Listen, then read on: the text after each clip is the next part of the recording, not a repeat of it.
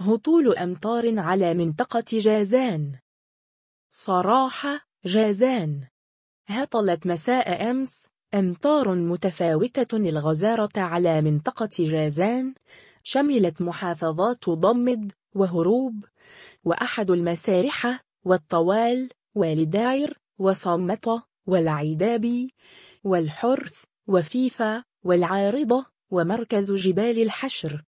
جعلها الله سقي رحم وبركة وعم بنفعها أرجاء البلاد.